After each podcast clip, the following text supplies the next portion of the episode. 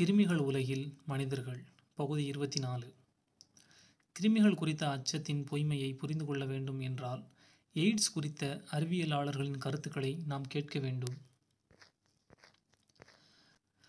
எய்ட்ஸை பற்றி உலகத்தை பயமுறுத்த துவங்கிய அரசாங்கங்களை பார்த்து ஆயிரத்தி தொள்ளாயிரத்தி தொண்ணூறுகளில் கருத்து தெரிவித்தார் ஒரு அறிஞர்.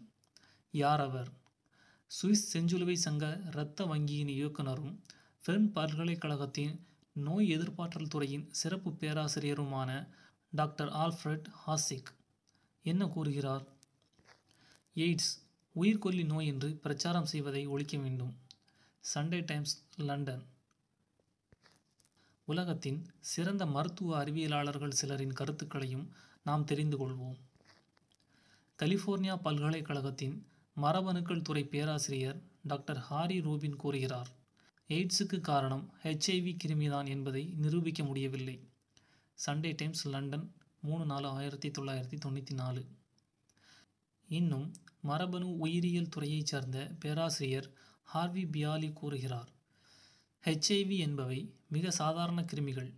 விஞ்ஞானிகள் கூறும் அசாதாரணமான விளைவுகள் ஹெச்ஐவி கிருமிகளால் ஏற்படுவது சாத்தியமே இல்லை.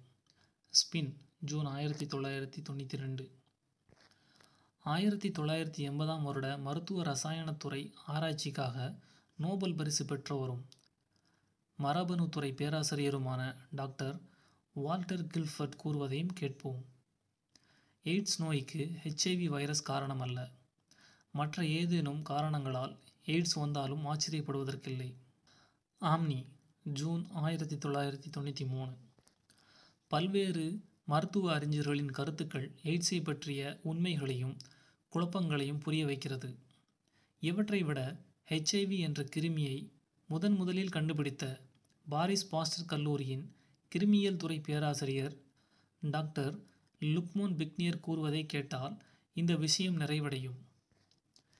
ஹெச்ஐவி எய்ட்ஸுக்கு காரணமல்ல. இதை பற்றிய ஆராய்ச்சியாளர்களின் கட்டுரைகளில் எக்கச்சக்கமான குளறுபடிகளும் பித்தலாட்டங்களும் உள்ளன. மியாமி ஹெரால்டு இருபத்தி மூணு பன்னெண்டு ஆயிரத்தி தொள்ளாயிரத்தி தொண்ணூறு. கிருமிகளை பற்றிய விஞ்ஞானிகளின் கருத்துக்களுக்குள் போனால் நாம் தலையை பீத்துக்கொள்ள வேண்டியதுதான். இந்த செய்திகளை நாம் அறிவதன் மூலம் கிருமிகளுக்கும் பன்னாட்டு நிறுவனங்களுக்குமான வியாபார தொடர்பை நாம் கண்டுணர முடியும். கிருமிகள் பற்றிய அடிப்படை ரகசியங்களை காப்பதன் மூலம் அதனை தவறான திசை வழியில் பன்னாட்டு நிறுவனங்களின் நிதி வழிநடத்துகிறது. உடலில் தோன்றும் கழிவுகளில் இருந்துதான் கிருமிகள் தோன்றுகின்றன. அதுவும் ஒரு வகையான உடலின் கழிவு நீக்க தந்திரம்தான் என்பதை நாம் அறிந்திருக்கிறோம். கிருமிகள் எப்படி பரவுகிறது போன்ற பல விஷயங்களை நாம் பார்த்து வந்திருக்கிறோம். பல ஆண்டுகளாக விதவிதமான மருத்துவ ஆய்வுகள் நடத்தப்பட்டு கொண்டே இருக்கின்றன. இவற்றில் ஒன்று கூட இந்த உண்மையை கண்டுபிடிக்கவில்லையா என்ன? டாக்டர் பீச்சாம்பை தொடர்ந்து இந்த கிருமிகளின் தோற்றம் பற்றிய ஆய்வுகள் நடந்து கொண்டுதான் இருக்கின்றன. ஆனால் அவர்களுடைய ஆய்வு முடிவுகளோ கண்டுபிடிப்புகளோ ஊடக வெளிச்சம் படாமலும் பன்னாட்டு நிறுவனங்களின் தந்திரங்களால் வெளிவராமலும் பாதுகாக்கப்படுகின்றன. அது தவிர நவீன ஆய்வுகளில் இன்னொரு முக்கியமான சிக்கலும் இருக்கிறது. கிருமிகள் குறித்த அடிப்படை ஆய்வுகளுக்குள் போகாத வண்ணம் நவீன ஆய்வுகள் நடத்தப்படுகின்றன. ஒரு கிருமி குறித்த ஆய்வு நடத்தப்படும் போது அக்கிருமிகளையும் அவை வாழும் வகையிலான கழிவுகளையும் ஆய்வுக்கூடம் வழங்கிவிடுகிறது. எனவே இக்கிருமிகள் எங்கிருந்து தோன்றுகின்றன என்ற அடிப்படை கேள்விக்கே இடமில்லை. செயற்கை சூழல்களில் வளர்க்கப்படும் கிருமிகளை எப்படி அழிப்பது என்பது மட்டும்தான் தற்போதைய ஆய்வுகளின் நோக்கம். விதவிதமான ரசாயன மருந்துகளை கொடுப்பதும் எந்த விதமான மருந்துகளுக்கு கிருமிகள் செத்து மடிகின்றன என்று பட்டியல் போடுவதும் தான் ஆய்வுகளின் இலக்கு. கிருமி தொற்றால் கூட்டம் கூட்டமாக நம் முன்னோர்கள் செத்துப்போனார்கள் என்று வரலாற்று உண்மையை எப்படி புரிந்து கொள்வது நமது ஆயுள் நவீன மருத்துவத்தின் வருகைக்கு பின்னால் உயர்ந்திருக்கிறது என்ற கூற்றிலிருந்து இதை புரிந்து கொள்ள முடியும். முதலில் உங்கள் வீட்டிலிருந்து நம் ஆய்வை தொடங்கலாம். உங்கள் அப்பாவின் ஆயுளை விட தாத்தாவின் ஆயுள் கூடுதலாக இருந்ததா? என்று யோசியுங்கள். தாத்தாவின் அப்பாவுடைய ஆயுள் எப்படி இருந்தது? நீங்கள் கேள்விப்பட்ட வயதான உறவினர்களின் அதிகபட்ச வயது என்ன? நீங்கள் அறிந்த எல்லா வீடுகளிலும் இருந்த பெரியவர்களின் ஆயுள் எவ்வளவாக இருந்தது? இந்த கேள்விகளுக்கு நீங்கள் விடை கண்டுபிடிக்கும் போதே ஒரு விஷயம் நமக்கு விளங்கி இருக்கும். நம்மை விட நம் தாத்தாக்களின் ஆயுள் அதிகம். இன்றைய உலகை எடுத்துக்கொண்டால் கூட நூறு வயதிற்கு மேல் வாழ்பவர்களின் எண்ணிக்கை குறைந்து கொண்டே வருகிறது. நம் தாத்தாவின் காலத்தில் நூறு வயதிற்கு மேல் இருந்தவர்களின் எண்ணிக்கை அதிகமாக இருந்ததே. நம் வீட்டின் ஆயுள் கணக்கும் நம் தெருவின் ஊரின் ஆயுள் கணக்கும் இப்படித்தான் இருக்கிறது. ஆனால் நாட்டின் ஆயுள் கணக்கு மட்டும் வேறு மாதிரி இருக்கிறது. ஒரு இந்தியனின் சராசரி ஆயுட்காலம் ஆயிரத்தி எண்ணூற்றி இருபதில் இருபத்தி ஓரு வயது தானாம் அப்புறம் முப்பத்தி நாலு என்று உயர்ந்து ஆயிரத்தி தொள்ளாயிரத்தி நாற்பத்தி ஏழில் ஐம்பது வயதாக ஆனதாம். இப்போது சராசரி வயது அறுபத்தி ஏழு ஆயுட்காலம் இப்போதுதான் கூடியிருக்கிறது. முன்பெல்லாம் நம் தாத்தாக்கள் சின்ன வயசிலேயே செத்துப்போனார்கள் என்று கூறுகிறது ஆங்கிலேயர்கள் நம் கைகளில் கொடுத்துவிட்டு போன ஆவணங்கள். சுதந்திர போராட்ட வரலாற்றை படித்தாலே தெரிந்துவிடும். ஆங்கிலேயர்களை எதிர்த்து போராடிய பெரும்பாலான வீரர்கள் சராசரி ஆயுளை விட கூடுதலாக வாழ்ந்தவர்கள்தான் என்று. நம்மை விட வெள்ளைக்காரர்கள் சர்வே எடுப்பதிலும் கணக்கு போடுவதிலும் உண்மையானவர்கள்தானே வெள்ளை தோல்காரன் பொய் சொல்ல மாட்டான். அதிலும் ஆங்கிலத்தில் எழுதப்பட்டால் அது அறிவியலே தான் இவ்வாறு நாம் நம்பி அவர்கள் கொடுத்த ஆவணங்களை பற்றி கேள்வி எழுப்புவதில்லை. இந்தியா என்று ஒரு நாடு இங்கிருக்கிறது என்பதையும் அதற்கான கடல் வழியையும் ஆயிரத்தி ஐநூறுகளில் தான் ஐரோப்பியர்கள் அப்புறம் நம் நாட்டிற்குள் அந்நியர்கள் வருகை அதிகமாகியது. நாடு அடிமையானது. ஆயிரத்தி அறுநூறுகளில் இருந்து ஆயிரத்தி தொள்ளாயிரம் வரைக்குமான முந்நூறு வருடங்களின் இந்திய கணக்கு மட்டும்தான் அதிகபட்சமாக ஆங்கிலேயர்களுக்கு தெரியும்.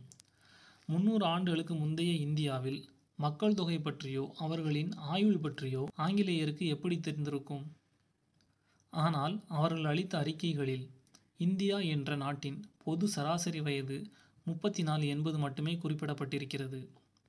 இந்த வயது அடிமை இந்தியாவின் கணக்கா? அக்காலத்தில் வாழ்ந்த எல்லா ஊர்களிலும் இருந்த மக்கள் இக்கணக்கில் சேர்த்து கொள்ளப்பட்டார்களா? இப்படி எந்த கேள்வியும் இல்லாமல் பல லட்சம் ஆண்டுகளுக்கு முன்னால் தோன்றிய பழங்குடிகளின் தொடர்ச்சியான இந்தியர்களின் வயதை குறைத்து சொன்னபோது நாம் ஏற்றுக்கொண்டோம். அவர்களுடைய நலனுக்காக அவர்களுடைய அறிவியல் உயர்ந்தது என்று காட்டுவதற்காக நம்முடைய மரபு ஒளி அறிவியலை புறக்கணித்தார்கள். அதனை முழுமையாக செய்து முடிப்பதற்கான கணக்குத்தான் இந்தியர்களின் ஆயுள் பற்றிய பழங்கதைகள். இந்தியர்களின் ஆயுள் எப்போதும் கூடுதலானதாக இருந்தது.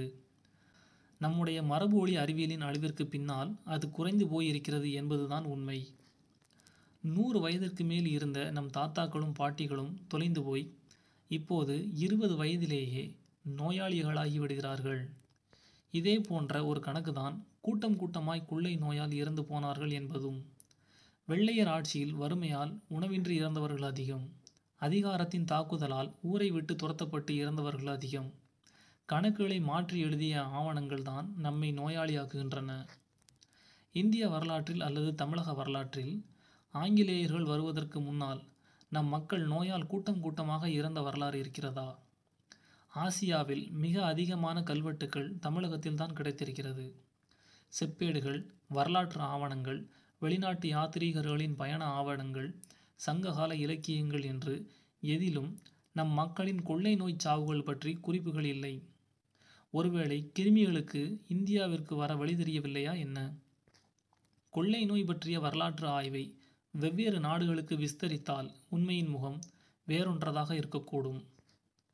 நாம் கிருமிகள் பற்றி பேசிய அனைத்தையுமே நீங்கள் நம்பாவிட்டால் கூட பரவாயில்லை.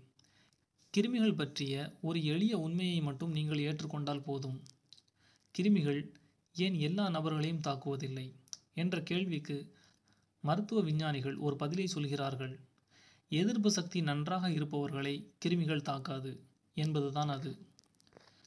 எதிர்ப்பு சக்தியை வலுவாக வைத்துக்கொள்ள நாம் ரசாயன மருந்துகளை உட்கொள்ள வேண்டுமா? அல்லது நம்முடைய பாரம்பரிய உணவுகளை உண்ண வேண்டுமா? உண்மை வெளிப்படையானது. நம்முடைய வாழ்வியல் முறையை ஒழுங்கு செய்து கொண்டால் எதிர்ப்பு சக்தி வலுவாக இருக்கும். இந்த கருத்துப்படி எந்த கிருமியும் நம்மை நெருங்காது. எந்த விஷயம் வணிக ரீதியாகவும் அரசியல் ரீதியாகவும் லாபத்தை தருமோ? அந்த கருத்துக்கள் மட்டுமே மக்களுக்கு பரப்பப்படுகிறது. ஆனால் உண்மை என்பது எப்போதும் இருந்து கொண்டிருக்கும். தேடலும் சிந்தனையும் உடையவர்கள் உண்மையை கண்டுணர்வார்கள். அமெரிக்க டாக்டர் ஹென்றி லிண்ட்லாரின் வரிகளோடு இக்கட்டுரையை நிறைவு செய்யலாம். நோய்கள் இந்த கிருமிகளாலேயே ஏற்படுகிறது என்றால் மனித சமுதாயம் முழுமையும் இக்கிருமிகளிடம் உயிர் பிச்சைக்காக கையேந்தி நிற்க வேண்டியதுதான். நன்றி.